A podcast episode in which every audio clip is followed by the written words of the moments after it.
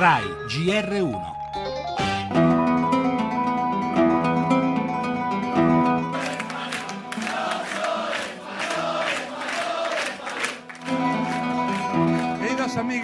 Cari amici e amiche del Partito Popolare, grazie a voi questo partito si conferma la prima forza politica di Spagna. Ora è tempo di formare un governo e la Spagna ha bisogno di un governo stabile. Che Spagna necessita un governo stabile.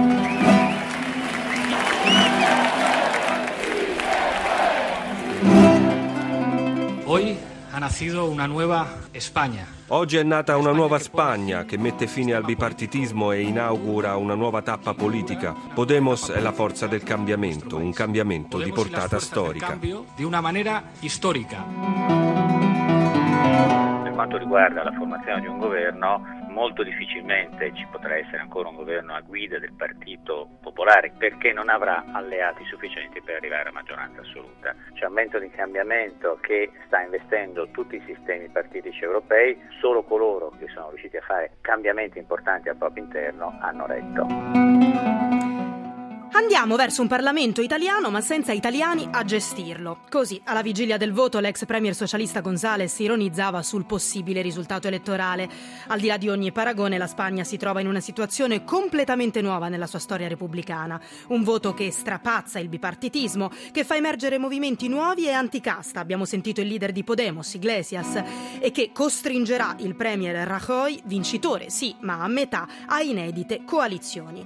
Novità che, a prescindere dalle possibili analogie, a dire il vero non proprio edificanti con l'Italia, non riguardano solo Madrid, lo ha spiegato il politologo Piero Ignazzi. Il voto spagnolo è il polso di un cambiamento che investe l'Europa tutta. Le altre notizie, Renzi difende la legge di stabilità, non abbiamo dato mance, dice, ma ha messo in campo misure per spingere la crescita. Banche parla il numero uno dell'anticorruzione Cantone nel valutare i rimborsi ai risparmiatori, assicura saremo imparziali, mentre il governatore di Banca Italia Visco, da Fabio Fazzo ieri sera, ha difeso l'operato dell'istituto. I risparmi degli italiani, dice, sono al sicuro. E poi ancora esteri, a Las Vegas una donna piomba sulla folla e uccide due persone, decine i feriti. L'appello del Papa a portare avanti i negoziati di pace in Siria e ancora Natale a New York con il racconto della nostra corrispondente. Infine, lo sport, l'Inter sconfitta in casa resta comunque al comando.